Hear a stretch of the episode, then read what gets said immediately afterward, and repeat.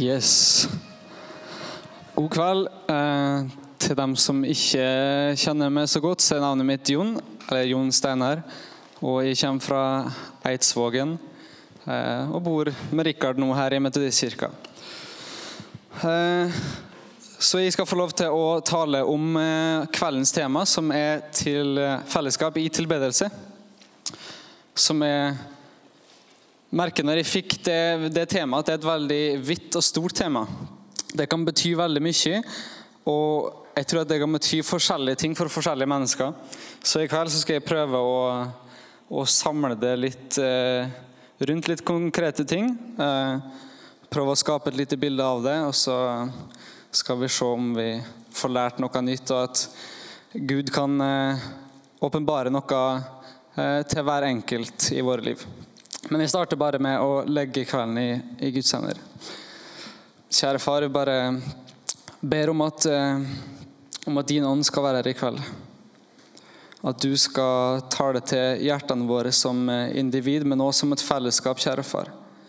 At vi skal få lov til å lære mer om hva det vil si å, tilbe det. Eh, hvordan vi som enkeltpersoner kan tilbe det, og hvordan vi kan komme sammen og tilbe det i fellesskap. Vi ber, eh, kjære far, om at du skal legge en sult på våre hjerter etter å, eh, å kjenne det. At du skal åpenbare din verdighet for oss. At vi eh, virkelig skal få lov til å, å kjenne på hvor verdig du er. At det vil bli lagt et sterkt ønske i oss, kjære far, å, å tilbe det. At din verdighet skal bli åpenbart, sånn at den eneste responsen vi kan ha, kjære far, er å tilbe det. Så ber Helligånd om at du bare skal være med oss i kveld og legge kvelden i dine hender. Amen. Yes. Målet for kvelden i kveld har jeg samla rundt to eh, punkt. Som er større forståelse for hva tilbedelse er, hva det kan se ut som.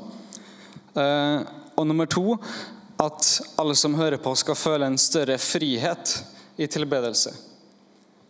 En større frihet til hvordan vi kan tilbe, eh, hva det ser ut som. Eh, at folk virkelig skal kjenne, kjenne en frihet eh, når de er samla i tilbedelse. Så første spørsmålet Prøver ikke å få feedback på mikken her. Første steg for meg blir å spørre hva er tilbedelse? Og når jeg stiller spørsmål i kveld, så, eh, så, håper jeg at dere ikke bare sitter og venter på et svar, men at dere òg tar tida til å spørre dere sjøl. I mitt liv, hva, hva, ser det ut som å tilbe Gud? Eh, hvordan ser tilbedelse ut i mitt liv? I, i hverdagen, hvordan ser det ut å, å tilbe Gud i hverdagen? Hvordan ser det ut å tilbe Gud når vi samles på gudstjeneste? Og Hvis vi skal samle tilbedelse rundt ett ord, så, så fikk jeg ordet 'respons'. At tilbedelse er en respons. At alt vi gjør, er en respons til det Gud allerede har gjort. Enten i form av at han døde på korset han har gitt oss eh, nåden. Han har gjort det mulig for oss å ha relasjon med han igjen og stå fri. Og da er spørsmålet hva er vår respons til det han har gjort? En annen eh, type respons er fra Guds ord. Det står masse løfter i Bibelen. Eh, hva, hvordan vi responderer til enten det Gud har gjort, eller det han har sagt. For det er en del løfter om ting som Gud skal gjøre i våre liv. Så det er ikke alltid vi kan respondere til det Gud allerede har gjort i våre liv, men vi kan gå foran Gud og komme i tilbedelse rundt eh, løfter som han har sagt. Også et vers som, eh, som viser for meg at, at det vi gjør eh, foran Gud, er en respons. Eh, 1. Johannes 4, 19. Jeg vet ikke om det kommer på skjermen, men jeg kan i hvert fall lese det. Der står det Vi elsker ham fordi han har elsket oss først. Så grunnen til at vi kan få lov til å elske han, er en respons til det han allerede har gjort for oss. Han har allerede vist oss hva kjærlighet er, og i en respons så har vi muligheten til å velge å vise den kjærligheten tilbake. Også hvis vi går til Matteus kapittel 6, vers 31.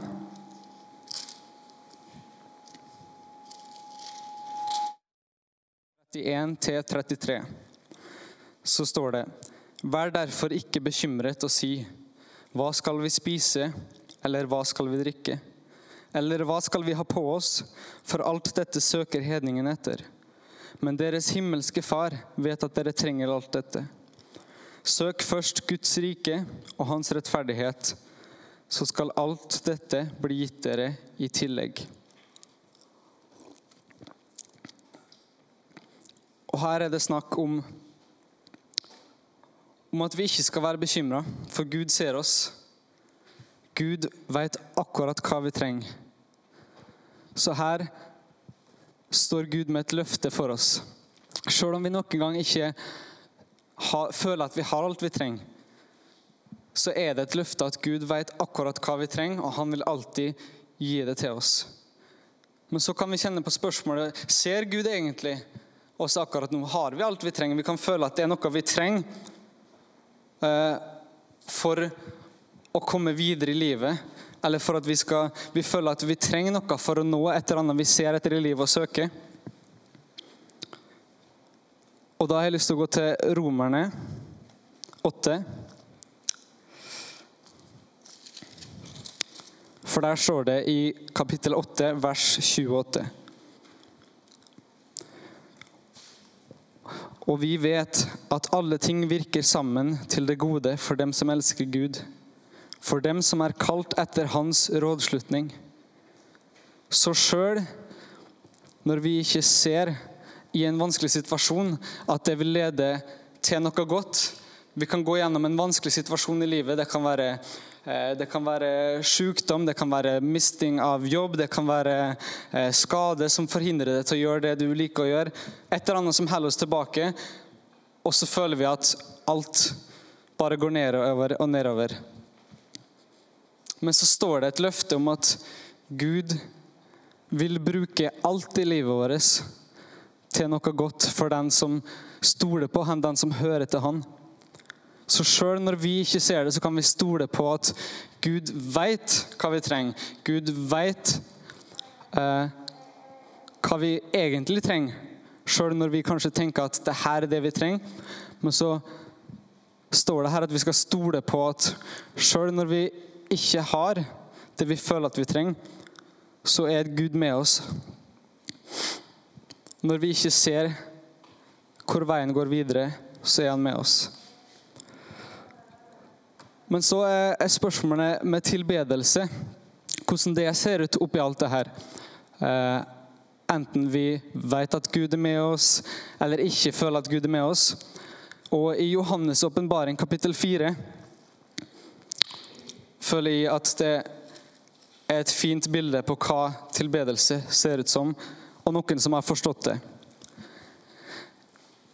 I kapittel 4, vers 9-11, så står det Hver gang livsvesenet gir pris og ære og takk til ham som sitter på tronen, han som lever i all evighet, faller de 24 eldste ned foran ham som sitter på tronen, og tilber ham som lever i all evighet, og kaster kronene sine ned foran tronen og sier, Du er verdig, Herre til å få prisen og æren og makten. For du har skapt alle ting, og ved din vilje består alle ting. Og ved din vilje ble, det, eh, ble de skapt. Så her er det noen som har en åpenbaring av Guds verdighet. Sånn at de sitter på sine troner, og de har kronene som de har fått av Gud. Og deres det eneste de gjør over og over igjen, er å ta den tingen de har fått av Gud, og de kaster kronene ned for tronen hans og sier at du er verdig. De tar det de har fått av Gud, og gir det rett tilbake, det som de har fått. Gud sier det her har dere fortjent, dere er verdige, dere, jeg vil ære dere ved å gi dere en krone. Og de river den av hodet, hiver foran Gud og sier du er verdig. De gir alt de har, tilbake til Gud. De gir det de har fått, tilbake til Gud i lovprisning. Men da kan vi stille spørsmålet hva kan vi gi til Gud? Har vi kroner? Har vi en forståelse som de 24 eldste har i Johannes' åpenbaring? I Salme 116 så blir akkurat det spørsmålet her stilt. Vers 12-19. Hva skal jeg gi Herren til gjengjeld for all den overflod Han har gitt meg? Jeg vil løfte frelsens beger og påkalle Herrens navn. Mine løfter til Herren vil jeg innfri, her i nærvær av hele hans folk. Dyrebar i Herrens øyne er hans hellige stød. Herre, jeg er i sannhet din tjener. Jeg er din tjener, sønn av din tjenestekvinne. Du har løsnet mine bånd. Jeg vil ofre takkoffer til deg, og jeg vil påkalle, på, påkalle Herrens navn. Mine løfter til Herren vil jeg innfri, her i nærvær av hele hans folk. I forgårdene til Herrens hus, i den midte i Jerusalem, lov Herren. Som en gang sier han at han vil løfte opp pris til Gud for det han har gjort. Gud har frelst han, så han vil løfte begeret av frelse foran Gud og si takk, Gud, for frelsen. Og så sier han at han vil holde sine løfter til Gud fordi at Gud har holdt sine løfter til oss. Og så sier han Her står det eh, i nærvær av hele hans folk som i kirken, men i andre oversettelser står det 'sammen med'. Han vil lovprise sammen med Guds folk. Og så sier han at han vil være tjener, Guds tjener. Herre, jeg er i sannhet din tjener. Og i første Peters brev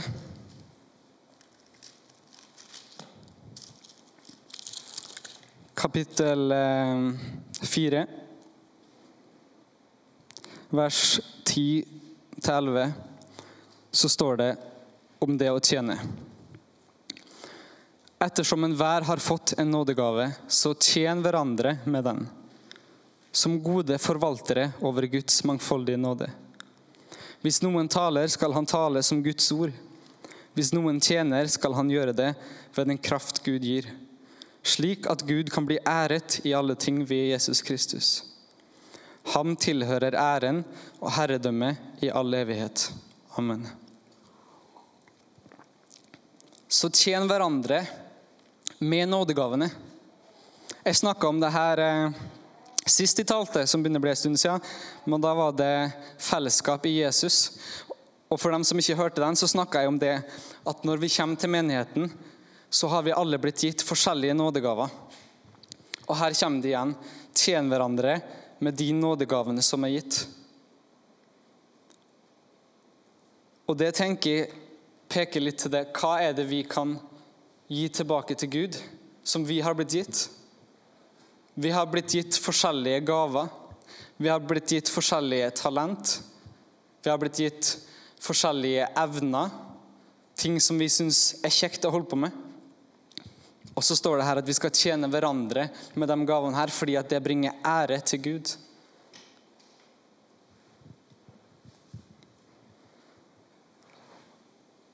Og når det sier 'tjen hverandre med de nådegavene som har blitt gitt oss', så vil det si at tilbedelse ser ikke nødvendigvis likt ut for alle, for vi har forskjellige nådegaver.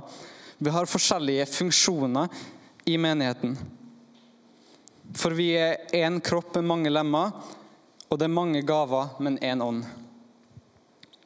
Så vi har muligheten til å tjene Gud ved å tjene hverandre med det som han har gitt oss. Vi kan gi tilbake ved å bruke de gavene som han har gitt oss, til å ære han og til å tjene hverandre. Noen eh, måter for tilbedelse vil se forskjellig ut. Eh, og med forskjellige nådegaver. Det vil være at vi kommer sammen i menighet. Noen har eh, estetikk og får det til å se fint ut. Noen har eh, lovsangen, noen har forberedelse, noen taler. Og det vil se forskjellig ut for alle. Men så er det òg noen måter i tilbedelse vi kan komme sammen. Og da eh, er jo det noe som vi, vi starta med i dag og allerede har gjort eh, flere ganger. er det å be sammen og det å lovsynge sammen. Så da vil jeg lese et lite bibelvers fra Efeserne kapittel 5, vers 18-19. Eh, og bli ikke fulle av vin, for det fører bare til utskeielser, men blir fylt av Ånden, slik at dere taler til hverandre med salmer og lovsanger og åndelige viser, idet dere synger og spiller i deres hjerter for Herren og alltid takker Gud vår Far for alle ting i vår Herre Jesu Kristi navn, og underordner dere hverandre i Guds frykt. Så her står det at vi skal lovsynge til hverandre.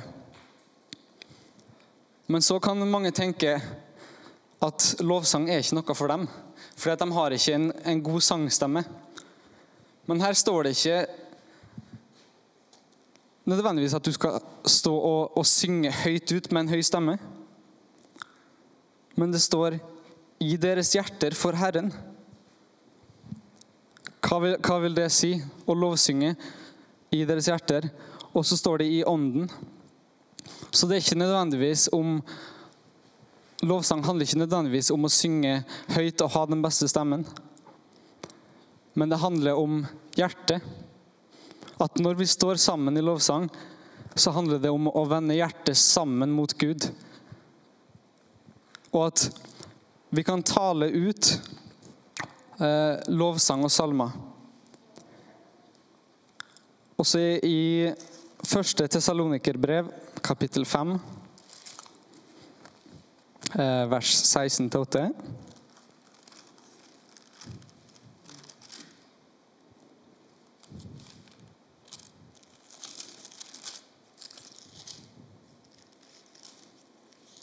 så står det Gled dere alltid. Be uten opphold. Takk under alle forhold, for dette er Guds vilje for dere i Kristus Jesus. Det er Guds vilje at vi skal alltid be sammen, og at vi skal be i takknemlighet.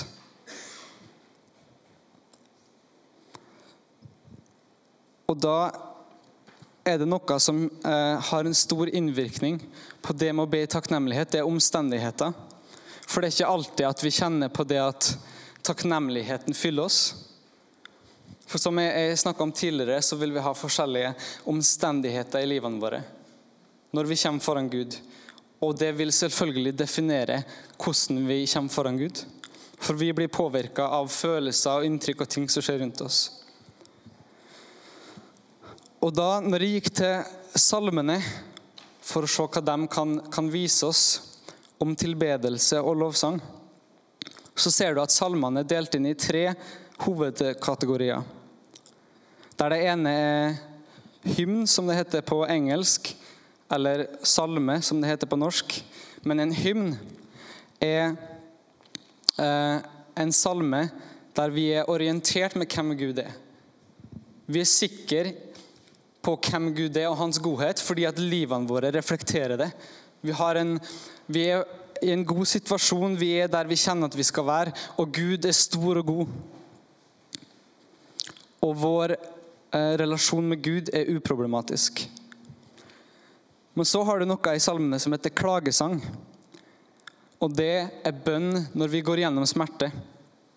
Det er når livet ikke reflekterer følelsene ikke reflekterer det, vi, det Bibelen sier om hvem som er orientert, der vi ikke klarer å nødvendigvis kanskje ikke i nærheten.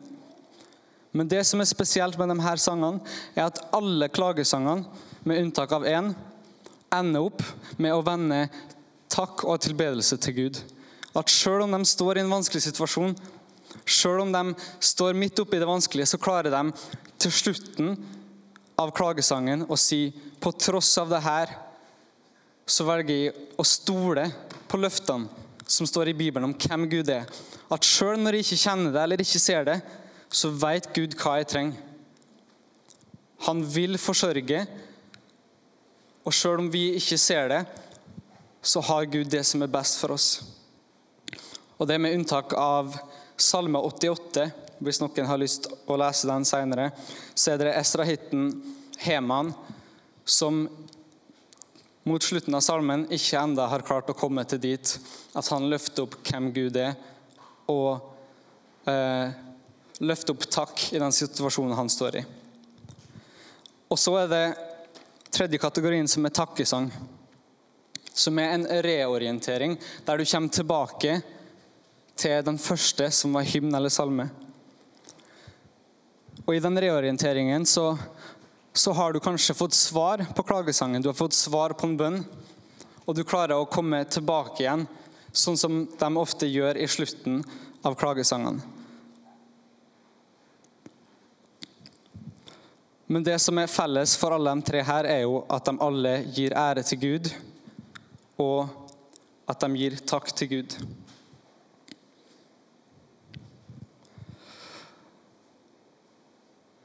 Det var egentlig det jeg eh, hadde av eh, teori eller eh, tanker rundt hva tilbedelse er.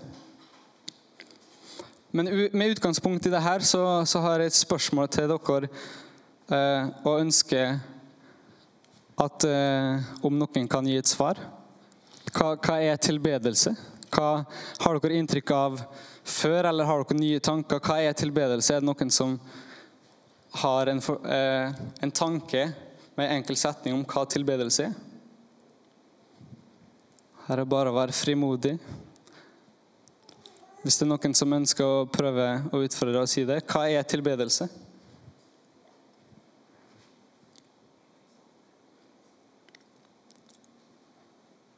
Jeg sa en enkel ting på starten. Jeg pekte til det i eh, Johannes' åpenbaring. Hva var det de gjorde når de tilba Gud?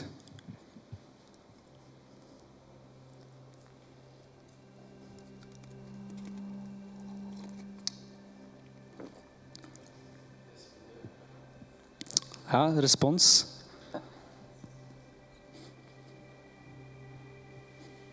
Ja, enig. Og en annen Så jeg hånd, eller? Nei. En annen måte å si respons tenker jeg å si å gi tilbake til Gud, eller gi til Gud.